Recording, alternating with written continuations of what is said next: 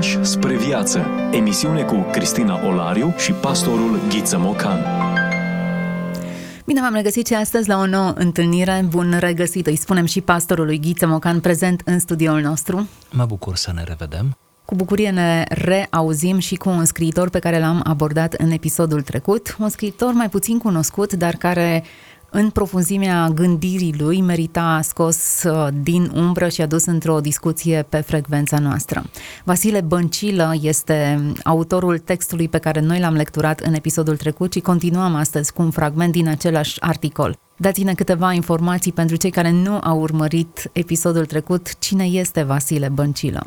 Ofer cu bucurie câteva informații, cum spuneați, mai ales că acest mare filozof, eseist, om de cultură, și poate cu asta trebuia să începem un creștin practicant, de talia lui Vasile Băncilă este atât de puțin cunoscut. Aș vrea de asemenea să mai menționez tocmai pentru a-i aviza pe ascultători, pe aceia care și-ar dori să cumpere din cărțile lui, că acestea nu se găsesc la marile edituri românești. Adică nu a fost publicată opera lui la edituri um, atât de bine marketizate. Prin urmare, trebuie cu mai multă atenție căutate lucrările acestui scriitor și poate mai degrabă le găsim prin anticariat. Vasile Băncilă s-a născut în anul 1897, undeva în județul Brăila. S-a stins în anul 1979. Iată, longeviv. S-a născut din doi părinți deosebiți pentru că și-au purtat toți copiii în școală, e vorba de nouă copii, să aducem aminte că Vasile a avut un frate mai mare care a fost academician, doctor în geologie, Ion Băncilă, și de asemenea să ne mai aducem aminte că acest Vasile Băncilă a fost încă din clasele primare un elev promițător. A făcut în cele din urmă liceul chiar în orașul Brăila, între 1907-1916, și apoi Facultatea de Litere și Filozofie din București, 1918-1922. Să nu uităm de asemenea că în acest interval, de fapt între 1916 și 1918, Vasile Băncilă se înscrie pe front și merge ca voluntar în război. În această conflagrație mondială, prima, nu-i așa, este grav rănit, dar și distins pentru faptele sale cu două medalii importante. Apoi își continuă studiile de specialitate la Paris, cu intermitențe între 1925-1930, devine membru activ al Societății Avântul și cercul literar de pe lângă biblioteca din Brăila, deci se întoarce în țară după experiența pariziană. Ce frumoasă această, această uh, alternare între război, nu? Între a-ți face datoria pentru patrie, deși el era, iată, un intelectual nu, care promitea atât de mult, ă, totuși merge pe front, intelectuali care merg pe front, ca apoi să meargă și pe frontul cunoașterii ă, în Parisul mult râvnit în perioada interbelică. Devine profesor de pedagogie și filozofie la ă, Școala Normală de Băieți din Brăila, Apoi, din 1931, revizor școlar, tot pentru județul Brăila și Tecut și Galați, Bacău, pentru ca în sfârșit, după anul 1932, să obțină o catedră la București, la Liceul Mihai Viteazu, unde a învățat pe vremea aceea și regele Mihai I. Profesează de asemenea și în orașul natal, activitatea lui cultural-științifică în anii interbelici este extrem de fructuoasă, este considerat un vârf de lance al generației lui, publică numeroase articole și studii, peste 100 de articole și studii răspândite în reviste de specialitate, își aduce contribuții remarcabile la aproape toate domeniile filozofiei, metafizică, logică, etică, estetică, sociologie, filozofia culturii, filozofia religiei. De asemenea, scrie cu foarte mare considerație eseuri elogiative la cărți care omagiază pe Constantin Rădulescu Motru, pe Vasile Pârvan, pe Crițulescu, pe Iosif Constantin Drăgan, asta ca să menționăm și alte nume grele din perioada interbelică. I se publică aproape toate cărțile postum, deci după ce pleacă dintre noi în 1979, e vorba de 15 cărți care apar uh, câteva în perioada comunistă, dar majoritatea în uh, perioada democratică după anul 1990. Prin toate acestea sau din toate acestea am dorit să se înțeleagă că avem de a face cu un spirit cutezător, cu un creștin practicant, cu o minte sclipitoare a generației de aur interbelice uh, și uh, cu o prezență, aș spune, postumă, discretă. O prezență care se cere cumva căutată, care nu se propune, așa cum fac marile spirite, nu se propun, nu sunt agasanți, uh, ci, iată, acest Vasile Băncilă ni se oferă prin frumusețea lui, discreția lui și mai ales prin profunzimea scrierilor. Iată câteva informații despre acest autor. Eu propun să lecturăm din uh, textul pe care l-am avut și în episodul trecut, un articol publicat în anul 1936 în revista Gândirea. Sărbătoarea este subiectul principal, duhul sărbătorii mai exact este titlul acestui articol. Iată ce articole erau publicate pe atunci. Interesant cum se scria, cât de dense și de uh, mult uh, dezbătute erau aceste articole parcă am uitat ceva în exercițiul nostru jurnalistic și în demersurile pe care le facem, cât de condensată poate să fie informația. Da, parcă am uitat să scriem atât de dens, de profund, parcă am uitat să facem și un pic de literatură, nu? Făcând jurnalism și altele asemenea. Îl avem pe, avem, eu știu, câteva publicații de referință chiar acum în România, nu sunt atât de lecturate. Aceasta era o publicație atât de gustată încât acest articol a fost transformat într-o carte de sine stătătoare. Iată ce, ce rezonanță aveau articolele. Chiar așa, deci merită și noi peste timp uh, să cităm din acest articol, cum am făcut și în emisiunea trecută și cum continuăm cu bucurie să o facem și azi. Creștinul simte sărbătoarea ca pe o victorie calmă, ca pe o trecere sub arcul de triumf al cosmosului, în bună tovărășie cu geniile bune ale existenței și sub raza paternă a divinității. Iată de ce sărbătoarea apare ca existența raționalizată. Nu raționalizare în sens științific, ci în sens spiritual. În sărbătoare nu mai e nevoie să se caute rațiuni de viață, căci existența prin ea însăși oferă o supremă rațiune. Sărbătoarea e mijlocul pitoresc prin care se comunică o asemenea rațiune. Cunoașterea prin lumina sărbătorii îl face pe om să se simtă totodată anonim și adânc personal, să se simtă ridicat la potența maximă a omeniei lui.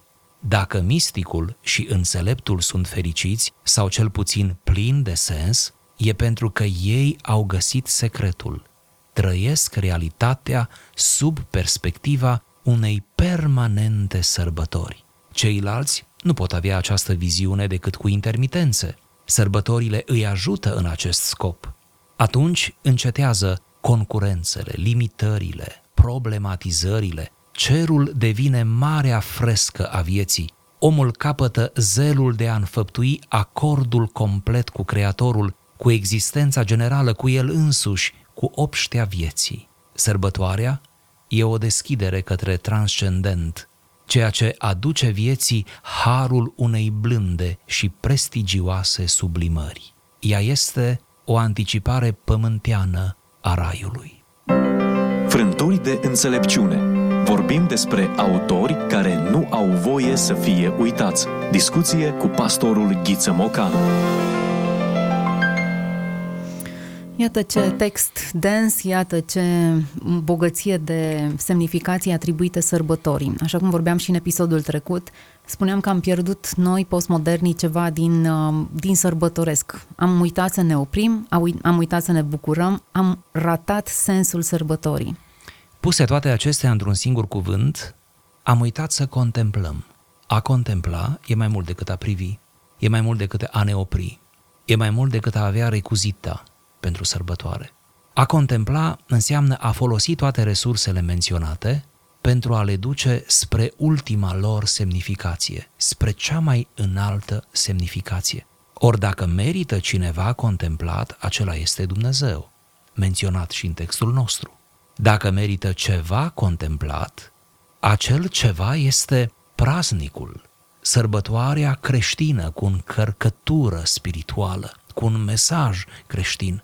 Dacă mai merită ceva contemplat, și vă rog să gândiți asta tot în contextul sărbătorii, atunci sunt textele Scripturii, care sunt rațiunea sărbătorii noastre, care dau sensul, care aduc tâlcuirea sărbătorii, care o fac posibilă. Deci, până la urmă, viața de zi cu zi, viața obișnuită, n-ar trebui să fie decât o așteptare permanentă a sărbătorii pentru ca în sfârșit să contemplăm. Doar că, așa cum deja spuneați, vremea noastră nu e propice sărbătorii. Suntem chemați să contemplăm lucruri, suntem chemați să contemplăm bunuri. Trăim o societate consumistă, într-o societate consumistă. Am fost învățați să ne bucurăm cu aceeași intensitate de lucruri mărunte, pământești, care, vorba Scripturii, pierd odată cu întrebuințarea lor. Cumva am fost deturnați de la această contemplare. Și s-ar putea ca asemenea texte, ca cel semnat de Vasile Băncilă în 1936, să ni se pară exotice, ba chiar idealizante. Pare că nu mai putem atinge o asemenea stare. Pare ide- idealizant. În mod special, limbajul pe care îl folosește în această descriere e absolut, eu știu, provocator. Vorbim despre transcendent, despre harul unei vieți blânde și mai ales de o anticipare pământeană a raiului. Sper că aceste cuvinte să fie de ajuns. Sunt superlative, toate tind dincolo de, de absolut pragul maxim pe care îl poate experimenta o ființă omenească și iată, nu aici, ci dincolo. Iată sărbătoarea ca un urcuș spiritual.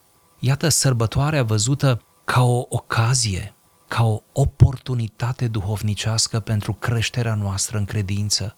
Iată sărbătoarea văzută ca un moment de introspecție, de cercetare, ca o necesară oprire, ca o tihnă pe care ne-am dorit-o atât de mult, fără de care n-am fi putut Oare spunem prea mult dacă afirmăm în lumina acestor fragmente că sărbătoarea este cu adevărat necesară sufletului nostru? Că așa cum avem nevoie de trebuințele acestea bazale și încercăm să ni le îndeplinim legate de protecție, de hrană, de nevoile noastre emoționale, avem și nevoi spirituale pe care numai în ceasul sărbătorii le putem îndeplini? Oare cât de mult ar trebui să pledăm pentru sărbătoare ca în sfârșit să o luăm în seamă? Sigur, nu e de ajuns ce facem noi aici, s-ar putea ca noi aici să deschidem un apetit, dar trebuie lucrat la asta. O sărbătoare reușită nu vine de la sine, nici măcar biserica nu e responsabilă în totalitate de calitatea sărbătorilor noastre, ci aici este ceva congruent. Punem împreună eforturi făcute cu inimă deschisă, curată, care toate au șansa să țintească acolo sus, în sensul acela pe care autorul îl numește raiul însuși. raiul însuși. Categoric e o, dacă e să împrumutăm termenii pe care acest articol îi conține, raționalizare, nu în sens științific, ci existența unei rațiuni de a trăi. Foarte interesant. Categoric nu mai folosim cuvântul acesta în, în sensul acesta, dar o actualizare a lui cred că merită adus în discuție într-un mod neașteptat, dar nici eu n-am mai întâlnit asta până acum, să vezi emoția sărbătorii ca o rațiune superioară. Adică să nu o lași în stadiu de emoție, pentru ca nu cumva cineva să-și bată joc de toată povestea aceasta spunând e o emoție, sigur avem nevoie de emoție, este ceva care ține de sentiment, de trăiri fluctuante, cum toți le avem sau le putem avea. Nu.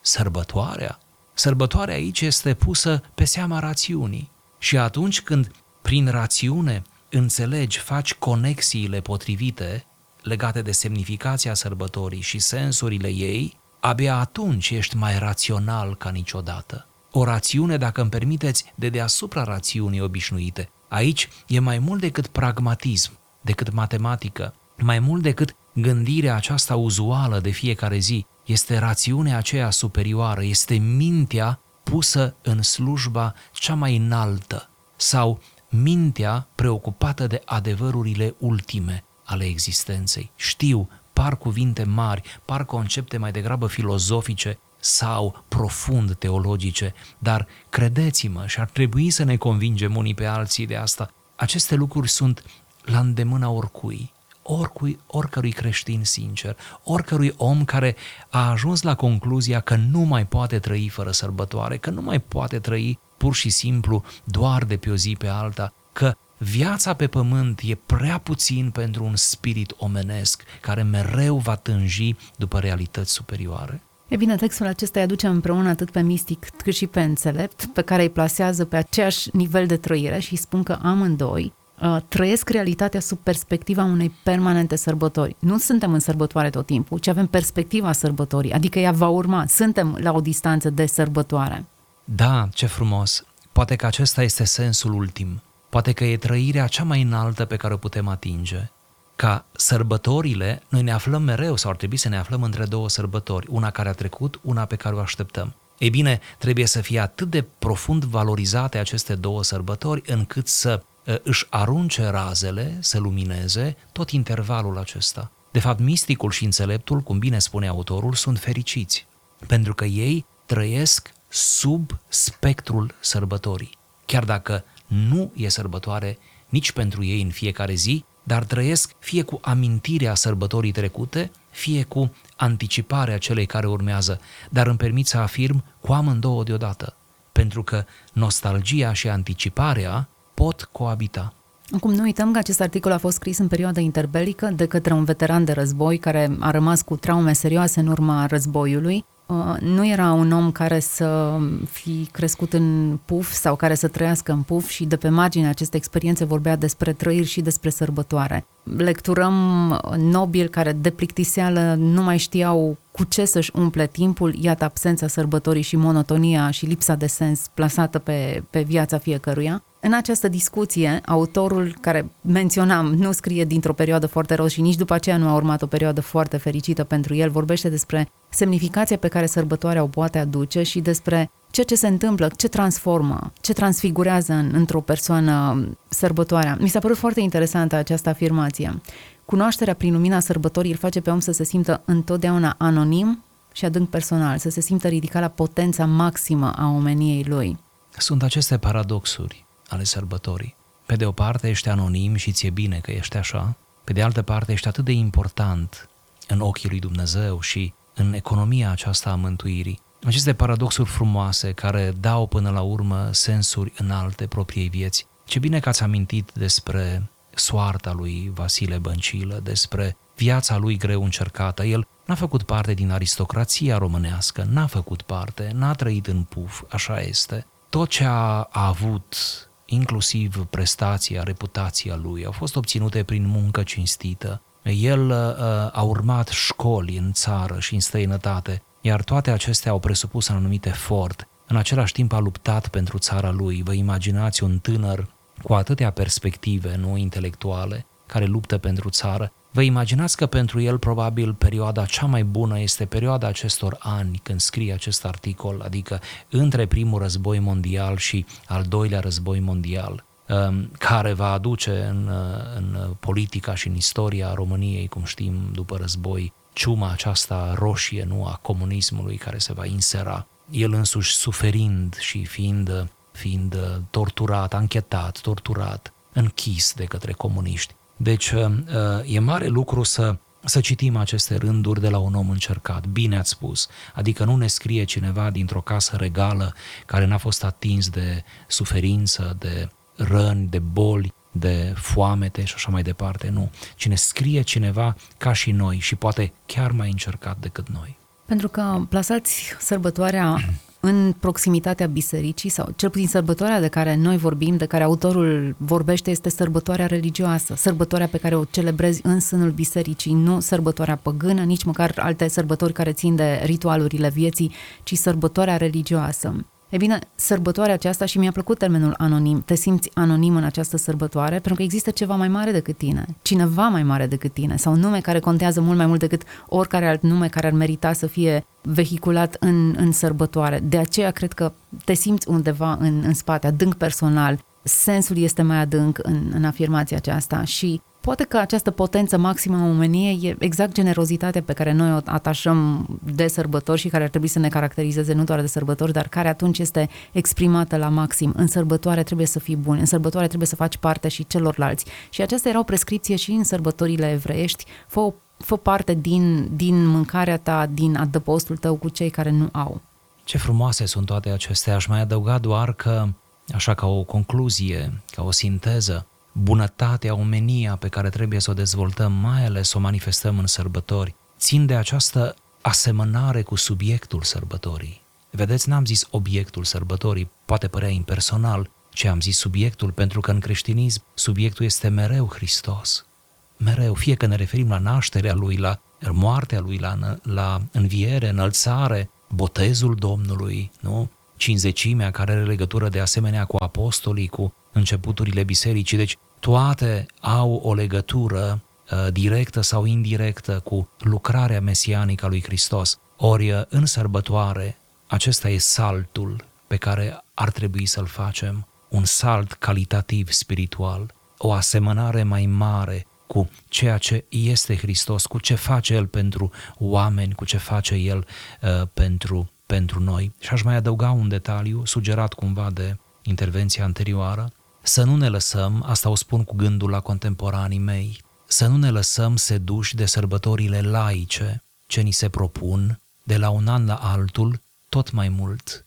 Pentru că, vedeți, dacă nu ținem sărbătorile creștine, le vom ține pe celelalte laice și nu mă refer aici la ceva malefic sau ocult, ci mă refer la faptul că dacă nu valorizăm ce trebuie, vom valoriza ce nu trebuie, ceva ce nu ne ajută din punct de vedere spiritual. Calendarul sărbătoresc laic este plin de evenimente, este plin de personaje, abundă idei, noțiuni, evenimente, sigle, da? imagini cu care noi asociem anumite sărbători, toate acestea uh, nu fac altceva decât să invadeze lăuntrul nostru și să ne secularizeze de tot. Adică să ne răpească până și câteva momente din an când ar trebui să ne ridicăm deasupra, deasupra vieții da? mundane, pământene, pe care o trăim oricum în restul anului. Mare atenție, nu ținem aceste sărbători vom ține aproape în fiecare zi